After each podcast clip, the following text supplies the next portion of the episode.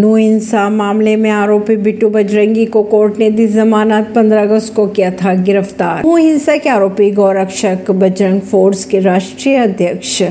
बिट्टू बजरंगी को no court ने बुधवार को जमानत दे दी। आरोपी फरीदाबाद की निमका जेल में बंद है। आरोपी के वकील के अनुसार कोर्ट की कॉपी मिलने के बाद जेल प्रशासन से उसे रिहा कराया जाएगा। परवीन सिंह नई दिल्ली से।